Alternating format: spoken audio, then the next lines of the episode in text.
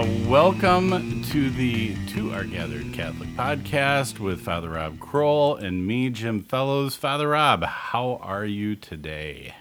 Hey, good morning, Jim. Uh, I'm doing very well. It's going to be another beautiful summer like day in Milwaukee in mid November, so we're enjoying this very much. It's pretty nice here, too. Yeah. And I'm flying off to Arizona where it's like 40 degrees. So that's, I know, that's, That's a little ironic.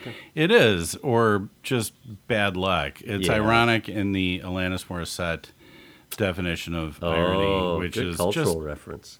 crappy luck. Yeah. Um, hey, uh, before we get started with today's topic, um, I need to. There we go. Um, guess what's uh, going on in the news? We're, we're just adding an in the news section only because it, um, you know, reflects well on us. Okay. The Archdi- Archdiocese of the Twin Cities, um, Archbishop Hebda is going to consecrate the entire archdiocese to Saint Joseph on December eighth. That's awesome. Um, do you think he's Archbishop Hebda is one of our listeners? You think that we inspired Um, I don't know. this? Say maybe. I would say the chances are rather slim, but it's uh, possible. He could have. He could have heard this podcast. By the "Oh, way- you know, Father Rob's really onto something here. Maybe we'll do this for the whole archdiocese. Huh? It seems like. by the way, we idea. should probably clarify because not everybody might know what the Twin Cities are. So it's Minneapolis, St. Paul. Just, right. Just to be clear. I'm not sure. We do have some listeners that aren't around. Those here, people so- in you know Ethiopia that are going to be listening we to don't us have may any not Ethiopian know. listeners. We do have we we do have people in like Texas and California and a few other people that are, are listening that accidentally found us. I'm not sure what happened. but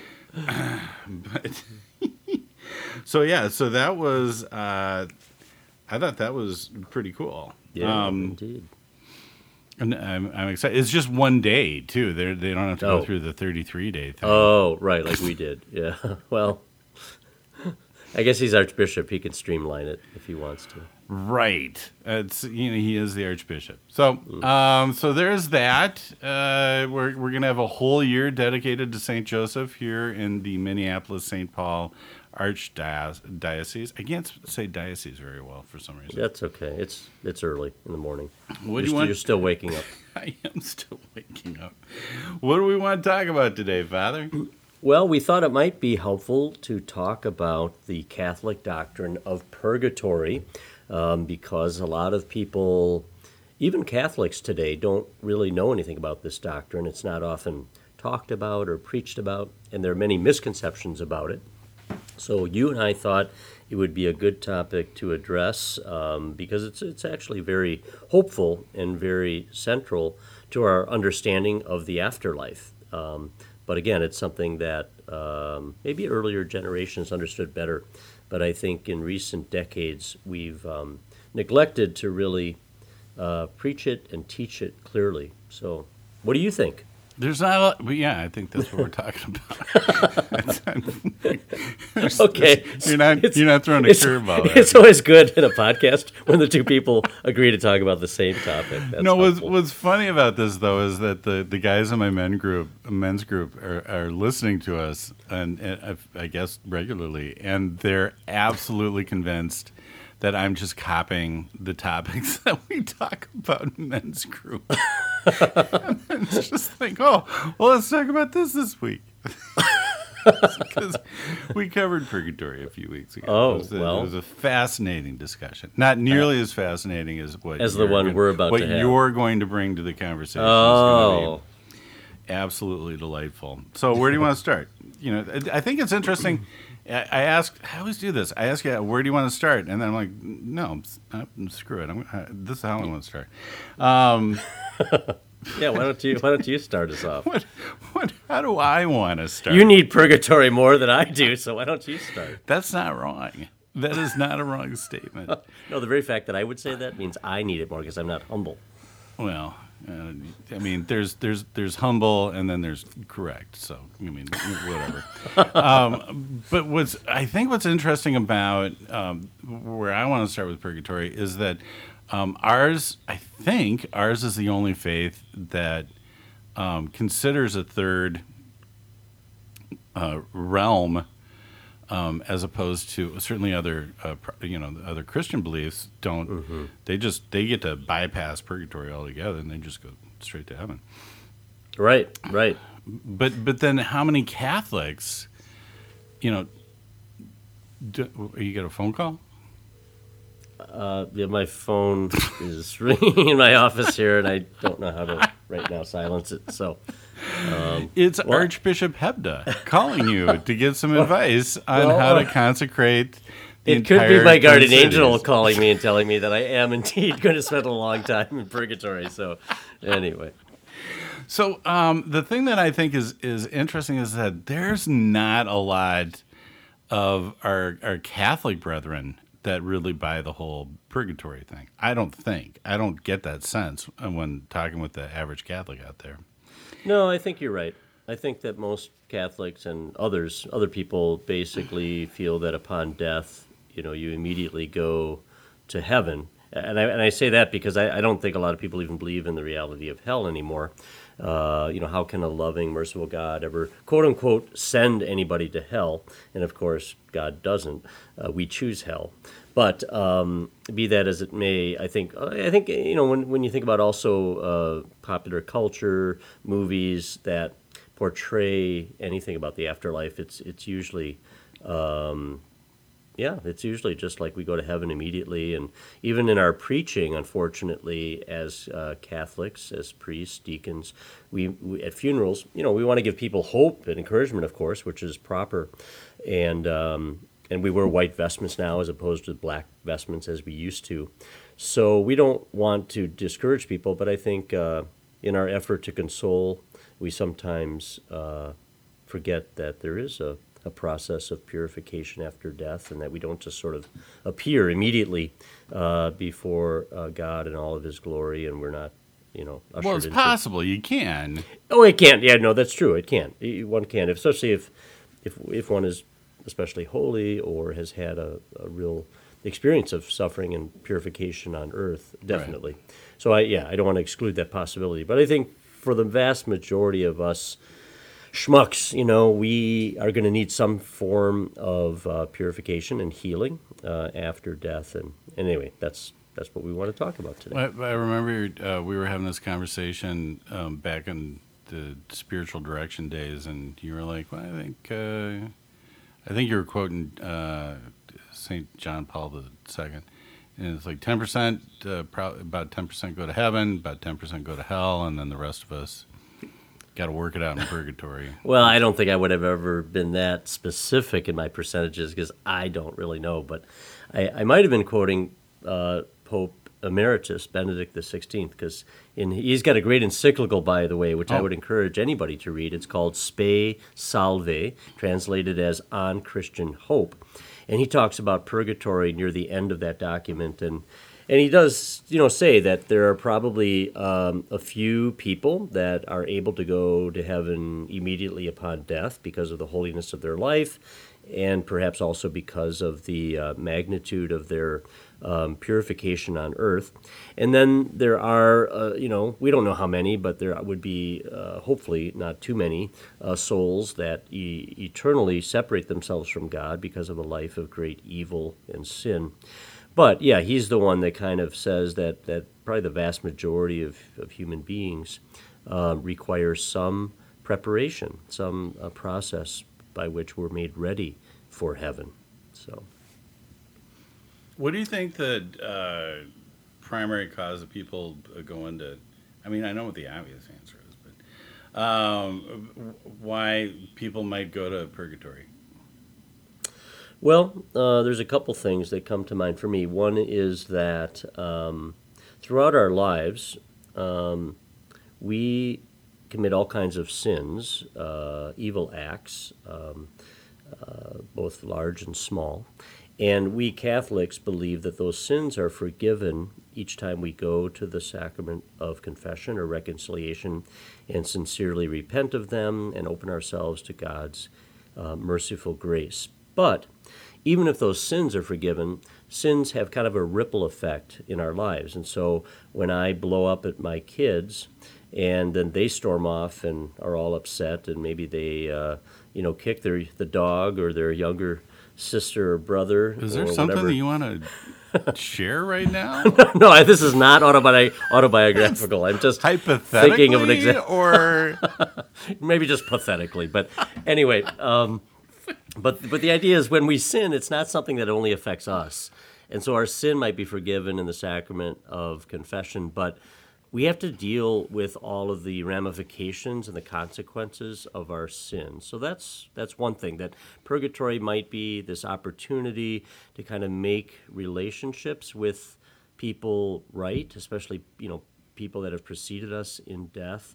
Um, one image that I've heard is, you know, if, if heaven, of course, it's a biblical scriptural image of heaven as kind of a banquet, a heavenly banquet at which we, we sit around and enjoy this great feast. Well, think about some, you know, uh, meal that we've been at where, where we're at table with people we don't like, or even people that we might judge to be an enemy, or if nothing else, people that we might want to avoid. Well, we can't have any of that in heaven. So, you know, part of the reason we talk about purgatory is because we know what heaven is supposed to be like. It's a place that's that's only filled with love and light and peace and and harmony and all that. And anything are dark. Are you saying we can't avoid people in heaven? No, no. I think in heaven we're all going to be brothers and sisters with the saints, and we're going to be. We actually will get to know each other at a much deeper level than we can on earth. So, But we're going to hang out with people that. Uh, What? well, I, it's been my philosophy of like you know, there's I don't wish hell on anybody. I just wish Right. that heaven is really really big and I can you can. uh, I, I can tent. avoid them. But but James, this I'll is the whole point. here. We won't want to avoid anybody in heaven. See, we're we're gonna any any tendency in us to want to avoid is gonna have to be removed. That's the whole point. So. So I just think, yeah, I think I think there's a logic to purgatory. I mean, like all of our Catholic beliefs and doctrines, um, there's a logic to it. It's it's partly the logic of love. You know that uh, if indeed we're called, as Scripture says, to be perfect as our heavenly Father is perfect, and also to be perfect in love, then we can't really enter into heaven and enjoy it if there's anything in us that is selfish or that is imperfect. So. Um, it just makes sense that there's got to be a way that God, there's got to be a process that God uses to make us ready to fully enjoy heaven. Otherwise, we won't. You know, we just Right. won't enjoy it. Um, yeah, I, th- that's, I, th- I think that um, in in my layman's lame attempt attempt to try to figure this out, um, I think that a lot of it has to do with um, our inability um, to really examine our lives. Like before even going to confession and the examination of conscience, conscience, which is the technical term that we use, but just self understanding and self awareness of our faults and what we're doing wrong.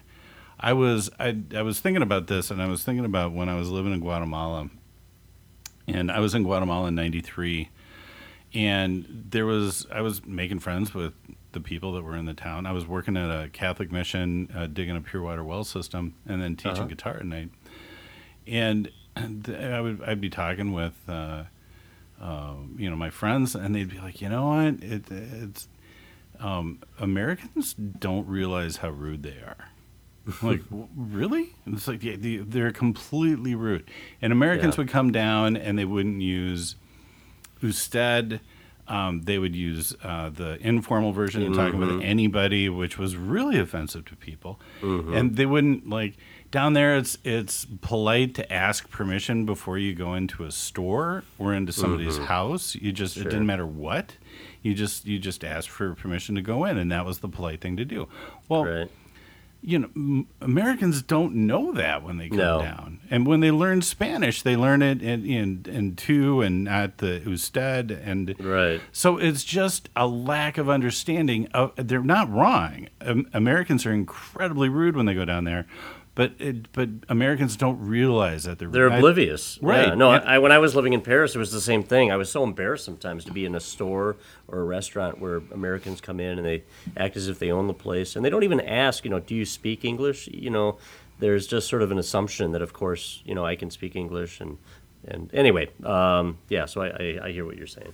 So, and I think that's I think that's a good comparison to, you know, our examination of conscience and and really taking a look at our own stuff.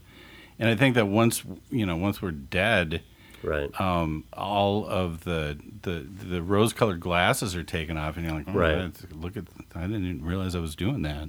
You know, I think this this this image of vision is really a, an important one because uh, we talk about in Catholic terms we talk about heaven as the beatific vision, where we see God face to face and so forth. And I think you're absolutely right. On Earth, I don't know if we'd say we're always blinded, but certainly we have like a, a veil or a film over our eyes, or and like you said, rose-colored glasses, where you know we don't see reality and truth as it really is. We're very good, as we know, at rationalizing things um, and willfully kind of being blinded to things. And you know, one of the one of the helpful images I've often heard of purgatory is that of um, imagining that you're leaving a dark theater after seeing a movie, a matinee.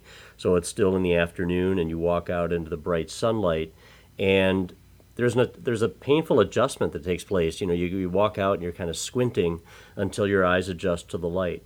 And so I think that's a neat image for purgatory. You know, upon death, it's kind of like our in order to see God face to face with that beatific vision, with our eyes fully opened. Um, we, we need to have the darkness and the blindness uh, removed and healed, and, and that's going to involve some pain. But it, again, it's a joyful pain, and it's, it's it's God Himself. It's His love that you know burns out of us anything that is impure. You know, now, as I say that, I think about you know that scriptural image of like a a, a piece of metal, precious metal being put in the fire in the furnace in order to remove all the impurities, you know, and all that you have left is the pure gold. That's that's another good thought when it comes to purgatory. Okay, I'm just I'm I'm imagining this movie theater with also like an exit that takes you straight to hell, and then you know, like how many doors are? I'm, now I'm thinking like how many doors there are to this movie theater, and Wow. you know, do you do you get to grab popcorn as you're heading? I don't know. It's don't uh, know. it's uh, it's it's I have a tendency to go off on tangents with metaphors. That's okay. Do you have other metaphors that I can make fun of, or uh, How about the garbage man metaphor? The idea that you know God's a garbage man and He has to remove and purify us of all the spiritual garbage that we accumulate over the course of our lives. You know, I don't know if that helps, but It does a little. I mean, I, I think I struggle with the whole purgatory thing as as much as Yeah. anybody. I mean, I'm I'm actually I'm kind of I'm grateful, if that's a weird thing, to, of purgatory because I think without purgatory, and and if if if only people with perfect love are getting into heaven or have been Right. sanctified can get into heaven. Um, I think a lot less people would be going to heaven. Well, think, this is true. I think that purgatory is kind of a like, It's well, very optimistic and yeah, hopeful. Here's here's here's what you need to focus on, and Yeah. let's, let's get moving on. So, uh, what else do you th- what else uh, are you thinking about purgatory as far as like the stuff that I'm reading is is uh, interesting, but Hmm. uh, let's talk about some of the stuff that that you've been reading first. Well, you know, I think one of the things that purgatory teaches us, I think, is that um, our choices. First of all, God gives us the gift of free will. I mean, He doesn't dictate. He doesn't uh, coerce us. He He's given us this gift. It's what makes us different than the animals. Uh, is that we can actually make free choices to love, but we can also, you know, abuse our freedom to uh, do bad things, evil things, to sin. And so, um, you know, I see that purgatory is kind of an extension of that reality of free will, and that, and that, um, you know, God respects our free choices, but that our choices have consequences. Um, so I think the idea that we would all just sort of be ushered into heaven upon death, no matter what we've done, uh, no matter what evil we've committed, that just doesn't it just doesn't square with my understanding of us as free beings who, in our choices, you know, have to deal with consequences of those choices. And um, So the consequences of your choices of moving around the microphone are like they're consequences to me. I can hear you getting really loud and then backing up. No, I well, okay. I don't know. I think I've been trying to stay pretty still here, don't, but I, I don't think you I mean to. I, I think that's, Okay. but this is again. Maybe I'm this getting is like, excited. That's what you're gonna be facing in purgatory. Is like, well, Right. here's the stuff you were doing during the podcast that caused Jim to do more work. and maybe I caused static, or I caused yeah, maybe. All right, so there's another good analogy. We just created our own analogy. We don't need to read all these theologians and apologists. We can come up with our own analogies and metaphors. Um, but I think you know we get the other thing is we get very attached to our sin. It's not just that we commit sin, but we like we kind of love the darkness. We love uh, the sin, and so even if we stop sinning in some way, uh, which is a good thing, of course, um, there can be this pining for the sin. Oh, I wish I could do this, even though I know it's wrong and I'm not Right. doing it. I wish I could. Kind of like the Israelites when they left Egypt, you know, and they were in the desert wandering around. They they looked backwards and they said to Moses, you know, why did you ever take us out of Egypt? You know, we had all those onions and leeks and good things, and they thought they had it really good, and they kind of forget that slavery actually wasn't such a great state. Was that their lead? It was like we had all those onions. That was their. You think that was their number one? well, leeks or onions, I don't know which onions. one. They, but yes. Or- This food is so This- boring. I know, I know. I mean, well, and, and I, I understand. I don't think I'd want to eat manna day in and day out, you know, and you know, so I can understand why they'd be. So you pining. would okay. Let's get this for the record. You would prefer onions No, I actually hate onions. to food from heaven. Well, Is if it were just flaky, if it was just like flaky bread, I would probably. Maybe I'd start to like onions more. I don't know, but That's pretty. actually, I should clarify because I like purple onions, like on a salad. I just don't like those the white onions that are grilled and put on a burger. So kind of if you were back with Moses and it was onions from heaven coming down, okay, that makes more sense. All right. all right, all right. So your but your attachment to sin thing, I, I think is is very apt. I mean, I think about, you know, I uh, smoked, um, I don't know, a couple packs a day for a long time, and um, it was really really hard to quit smoking. In fact, you and I were doing spiritual direction when I quit smoking, and you were kind of instrumental in that whole thing. Yeah. And uh, it, but it's been, good lord, I don't know what twenty years or yeah, and and I if I still would love to have a cigarette. sure. I'm not one of those smokers that is like is absolutely abhorrent to it. After I was, and I wish I was, but if somebody's having a cigarette around me, I'm just like kind of nuzzling up closer. Not in COVID days, but uh, before COVID, it'd be like, hey, how you doing? Let's be best friends. Yeah, You Yeah, yeah. smell great. Yeah, no, I- you know, we could extend that to almost any sin or any type of compulsion or addiction that we that we struggle with. You know, we it's one thing to stop the behavior, but what we really need and, and deeply long for is a transformation of our desire. Right. And uh, you know, that's why I mean we could talk about that in the area of lust too. I mean, it's one thing to stop lustful activity, that's awesome, but if if in your heart and mind you're still lusting after people and and desiring kind of this illicit pleasure or whatever, well, that's not the full transformation that God wants for us. So I think purgatory is where that that deeper um, level of the heart is is uh, touched. You know.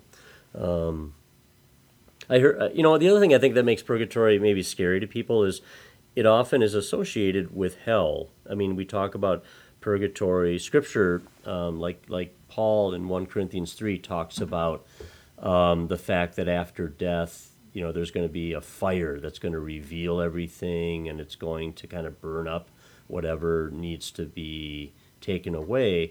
And so that image of fire can be scary to us um, because we often talk about hell as as a fire. And so, without denying the fact that whatever the purgatorial process is like, it's going to involve some pain. But ultimately, purgatory isn't sort of this outermost edge or room of hell, but uh, it's the antechamber to heaven. So people in purgatory are actually happy because they know that they're They know where they're going. they know where they're going, right? And and so we don't have to fear purgatory. And in fact, you know, like we've been saying, we can long for it because it's what's going to make us able to truly thrive and flourish in heaven the way we want to.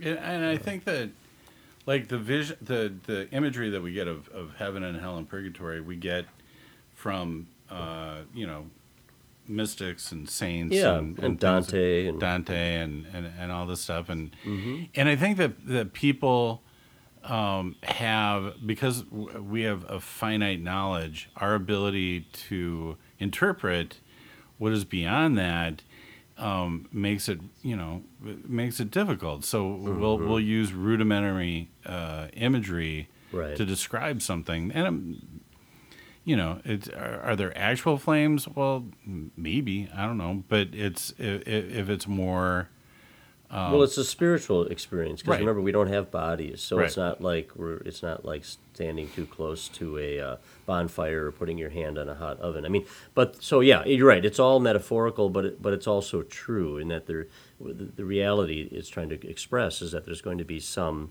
pain, uh, but it's going to be again a, a searing pain that purifies and and heals. Um, you know, I as even as we're talking about healing now, I think about another metaphor and image that might be helpful to listeners, which is that of a, a surgeon. You know, you, you can imagine um, a doctor who needs to apply a healing remedy to us. Um, well, that remedy sometimes involves pain. Like uh, I can remember, you know, going to my dentist as a kid and well, only one time, the very first time, did I ever get Novocaine because that needle was so terrifying to me. And then, of course, you had to wait for the for your mouth to get numb, and then and then it was numb for hours. I found that so like unpleasant that he said the next time I had a cavity, I think I had probably five cavities as a kid.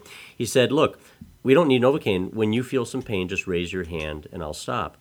And so I, I would do that. I mean, he would drill, and when it got when he hit something that really caused some pain, I'd raise my hand, and he'd pause, and then he'd go back to it.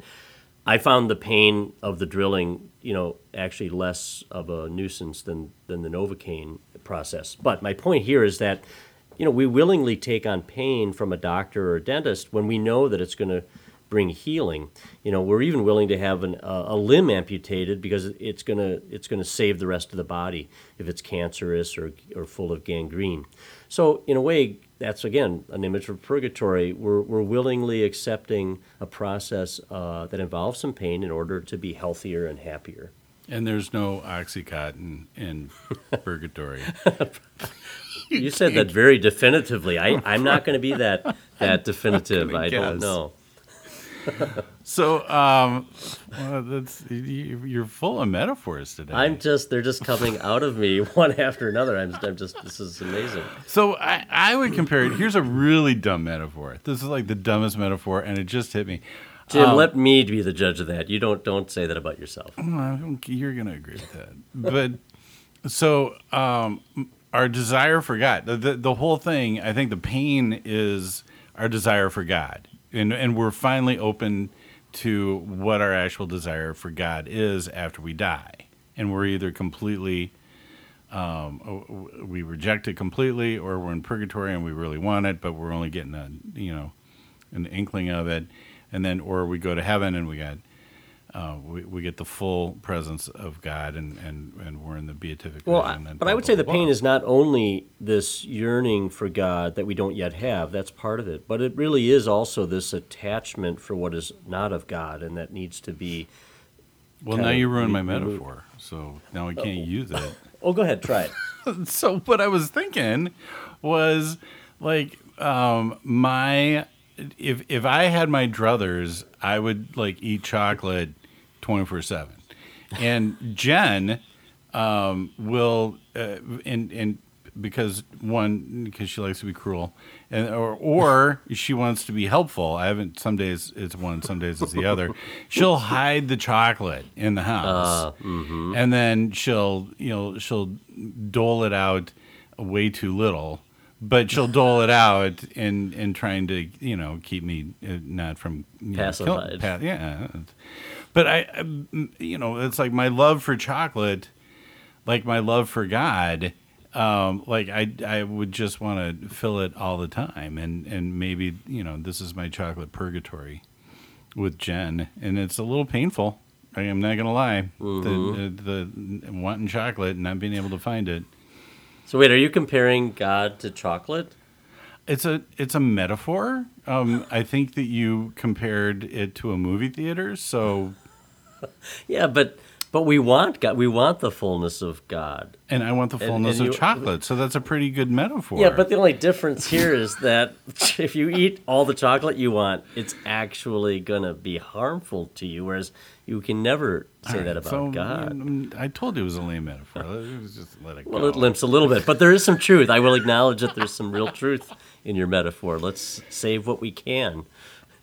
So here's the thing that's interesting about purgatory. Let's we'll establish that there is a purgatory and that there are people in purgatory and that um, we need to pray for the people in purgatory. Yeah, I'm glad you brought that up. Me That too. really important. we were Yes. running out of time.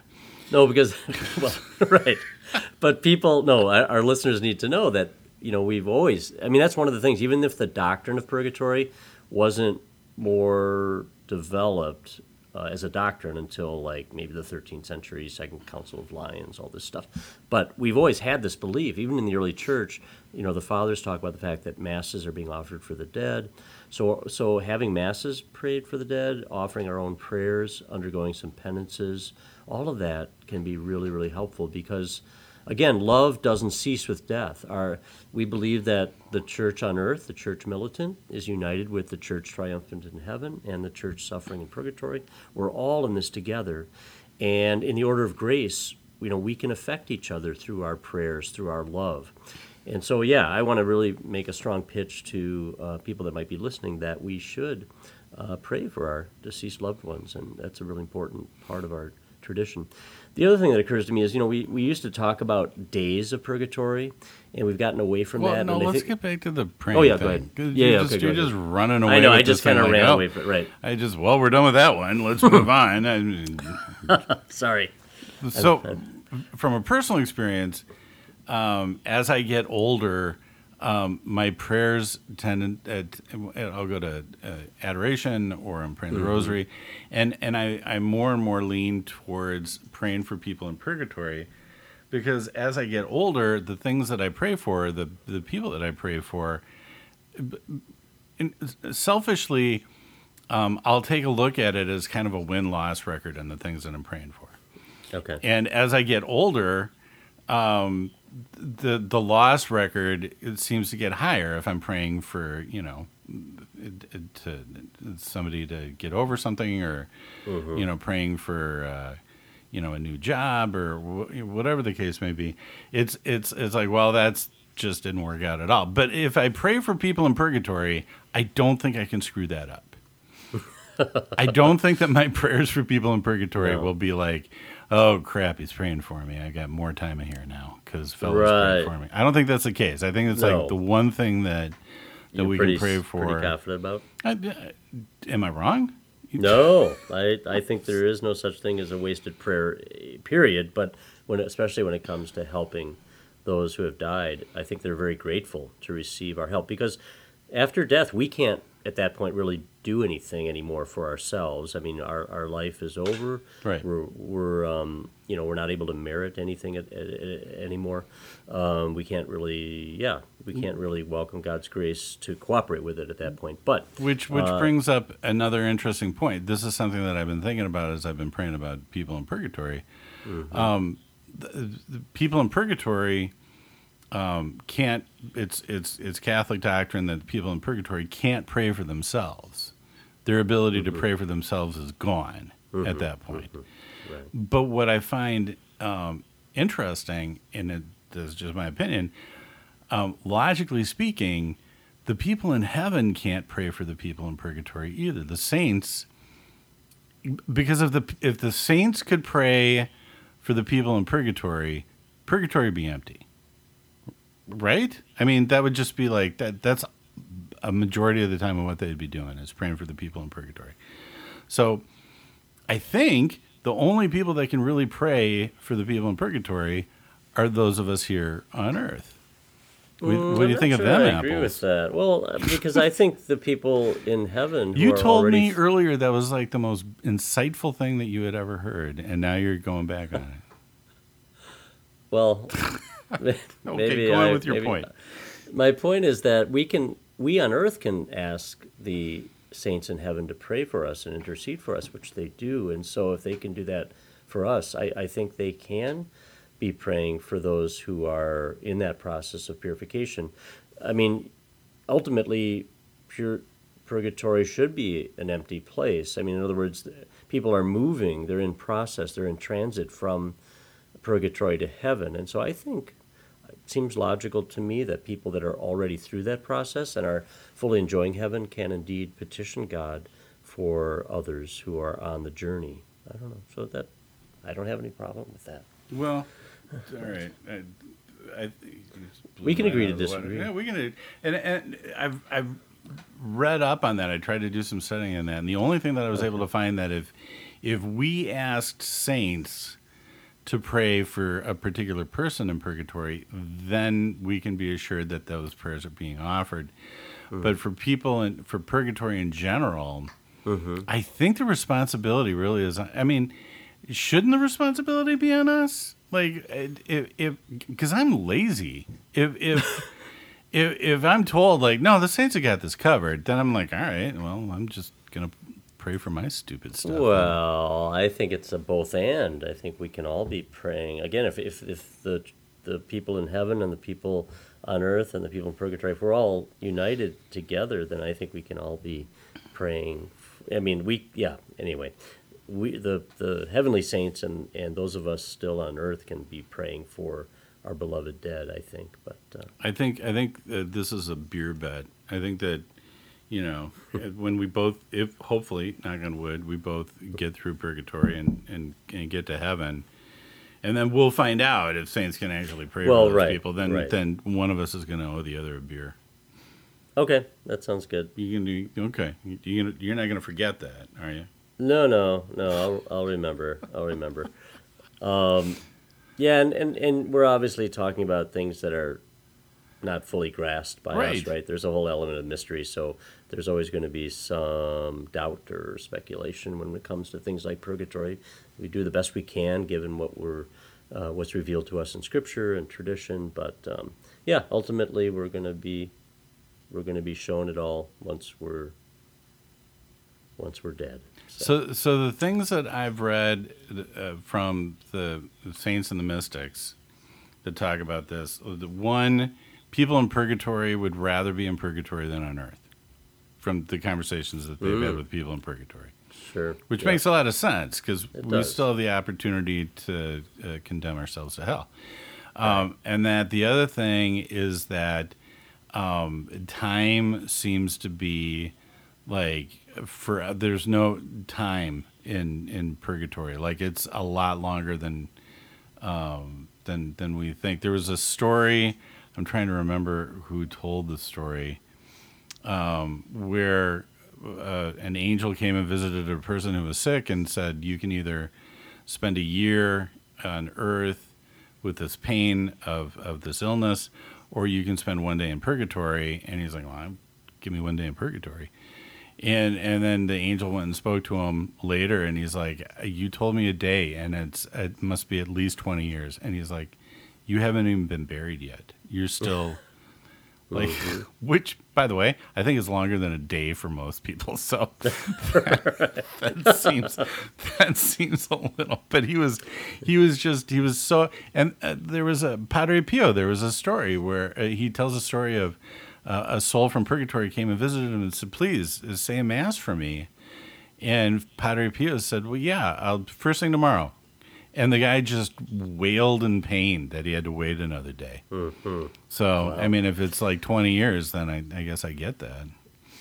Well, and somewhere in Scripture it says that, you know, to God, a, a, a thousand years are a day, and a day a thousand years. I, I think what we're getting at is, is after death, like when we talk about whether it's heaven or purgatory, um, time doesn't really apply anymore because right. uh, I mean God lives in, in, in eternal now, and so there you know time is a earthly concept, and and it's kind of natural that we might talk about length of time, you know, longer time, shorter time in purgatory, but you know from what I understand, it, yeah, it doesn't really make a lot of sense, which is why the church has stopped talking about a certain number of days in purgatory. I think what we would say is a person's experience of purgatory can be more or less intense you know, the pain can be lesser or greater depending on the level of sin or evil in the person's heart and so forth. So they may experience it somehow as more uh, intense. But but you know, I, I don't. Yeah, I don't think it makes sense to say you've got to spend X amount of time in purgatory. Um, but again, uh, that's it's kind of hard for us to understand or wrap our minds around how. But there's, I mean, there's there's other stories though. Like um, you read about Fatima, and I don't remember um, who the Blessed Mother was talking about, and, and it's private revel- revelation. You can believe it or not, which is interesting because. Um, I'll talk with people and they'll be like, "Oh, I totally believe in Fatima, but I don't know about this purgatory thing." I'm like, "Well, you think that when the Blessed Mother's talking about purgatory that she's mistaken?" Like, I don't. I don't know, Blessed Mother. I'm like, I get all this other stuff, but Right. uh, I think you're a little yeah, off you on this crossed the line purgatory there, thing. yeah, right. So, but she's she's talking about how one of somebody I don't remember who I, I just read it yesterday and I've completely forgotten about it. um, but was going to be spending uh, was going to be in uh, purgatory until the end times, until purgatory is canceled out. I don't remember who that was. We Yeah, can- well- we can chat about that a little bit, and while I'm trying to read it and find it again, I should have written this down. That's okay. But it just it just struck me as we were talking when you were saying that it's, it's there's not a time limit on this whole thing. It's like, well, maybe for some people it is kind of a time limit. I don't know.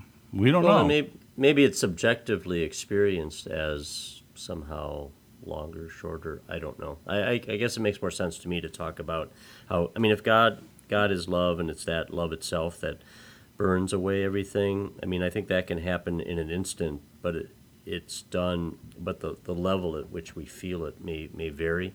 But I don't know. I mean, I don't have any special revelation on that, so we'll, I don't. I don't. It could be. It could be that I just think what's difficult for me to, to reconcile is if if uh, heaven is this, like I said, this eternal now that we, you know, it isn't sort of we don't experience a passage of time, uh, days, weeks, months, years. Then I don't know if that I don't know if it makes sense to use that concept of time when talking about purgatory, but Right? No, that makes sense. I mean, it's again, it's uh, you know, finite eyes viewing the infinite, and, and we right. got to put it in terms that we can understand. So that makes right, sense. right, yeah. We got to wrap this up, Father. We're getting. Let's uh, do it. We're just we're gonna we could spend three hours on this, and I don't think anybody's Sure. going to listen to three hours No, of this stuff. no.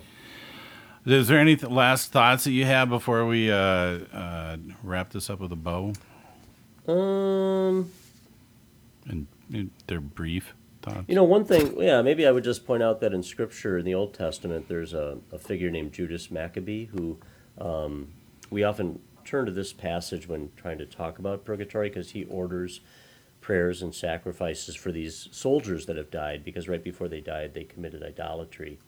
And um, and then in, in Revelation 21, it says, Nothing unclean will enter into heaven. So I think, you know, one of the things maybe to just highlight is that we Catholics um, always find some uh, evidence of our beliefs in Scripture, uh, even if um, even if it's not fully developed there. Um, you know, we, we we're not without resources when it comes to uh, sacred Scripture and the Word of the Word of God revealed there. Um, but and he- that, here I am telling you to, uh, you know, give a final thought and let's wrap this up. And it's, and then all of a sudden I'm like, oh my gosh, I got to mention this. Um, I know I'm just trying to uh, squeeze so we went long, folks. final- You probably turned us off, but, um, but but the other thing that I find really interesting is that saints will consistently talk about how our suffering on earth. Um, we can ask that this apply to either the souls in purgatory or to Right. ourselves Right, to right. help expiate the process. Right. And and if you're if you're uh, suffering with uh, you know whatever, um, there's a uh, one story that I read again. I don't remember who who said this, but um, a mystic was talking about um, that there was a a priest and a nun who had both uh, come down with a terminal illness, and the nun said to the priest, um, let's offer this up for our time in purgatory. And the priest said that is, that's just wrong. That's we can't do that. And that um, the mystic was visited by the priest later on, and he was like, my bad. That was a bad choice. I could have done that. And then apparently the nun was able to, you know, go straight to heaven. So our suffering, and uh, we're going to have an episode on suffering someday, um, but our suffering can um, be applicable to, um, you know, uh, uh, people in purgatory or um, we we both have a friend who has um, chronic pain and and she um, she can't she's had multiple surgeries to try to get rid of this it's, it's a it's a nerve issue that causes her just massive migraines and Hmm. the, the the cold weather impacts it and she can have good days and bad days but it's always there Yeah. and we were talking about it one day, and I'm like, this is just um, the suffering. Uh, you know, this is this is this is awful. And she's like, but I'm offering this up for souls on earth and souls in purgatory, and so a lot of people probably beholden to her because she's going through a lot of pain and she's offering it up.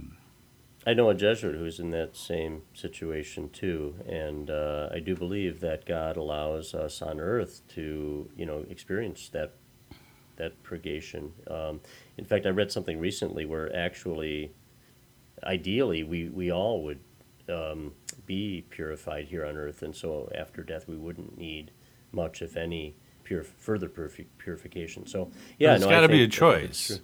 Yeah, You got to Yeah. make. You can't just like accidentally do that. But It's got to be you. ha- It's got to be intentional. Yeah.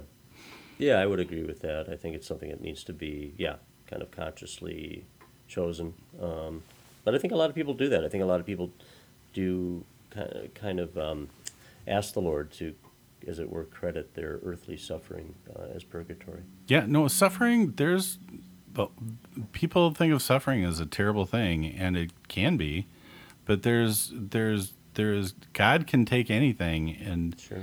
um, make it good. Anyway, we're just rambling on that. Well, again, maybe the level of love with which it's done is important, right? Right? No, It's gotta be done. absolutely. I 100% agree with that. It's all about love. All you need is love. All you need is love. Yeah. Okay. John So Lennon. we should wrap He's it a smart guy. It's uh, I wonder whatever. if he needed, maybe he needed some purgatory. I don't know, but anyway. Th- there was there there was a one somebody reported that um uh, well we're not going to go into that that's just that's just ridiculous i'm not going to take us there um our, our thing of the week which we don't have a name for um and it's it's uh, it's, it's a selfish one it's a it's a it's a, it's kind of a personal plug november is the uh, is adoption awareness month and about seven or eight years ago i wrote a book a children's book, um, kind of re uh, redefining how people view adoption. It's called the Itty Bitty Soul. It's available on Amazon. Um, and it, the the origin of it was when my my best friends in the world were going through the adoption process. Um, people, very kind-hearted people, were saying horrible things to them. Like um, I knew a couple that adopted, but then they had one of their own. They had a child of their own.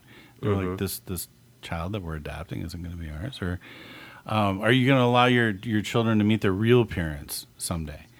And and all of these things that were so hurtful to them um, really kind of demonstrated that um, adoption is is seen as as as kind of a you know uh, a, a, a consolation prize. It's not it's it's not the most valued thing, and and so the the intent of the itty bitty soul is to reframe the whole adoption process from being given up for adoption to being sought after for adoption. And it's it's in a children's story. Um, if you know anybody that has adopted and you want to uh, give them something, um, a lot of people who have read the book um, were were very touched by it, which makes me happy. Including me, including me. You didn't. You, I- didn't, you were. I I hardly approve of this message. Thank you. you were. All right. So uh, you can find it on Amazon. Um, the itty bitty soul, uh, and, and type that into your Amazon search, and you will find the book. And during uh, adoption awareness, if if you would like to make a purchase, I will uh, make sure that it's sent out to you.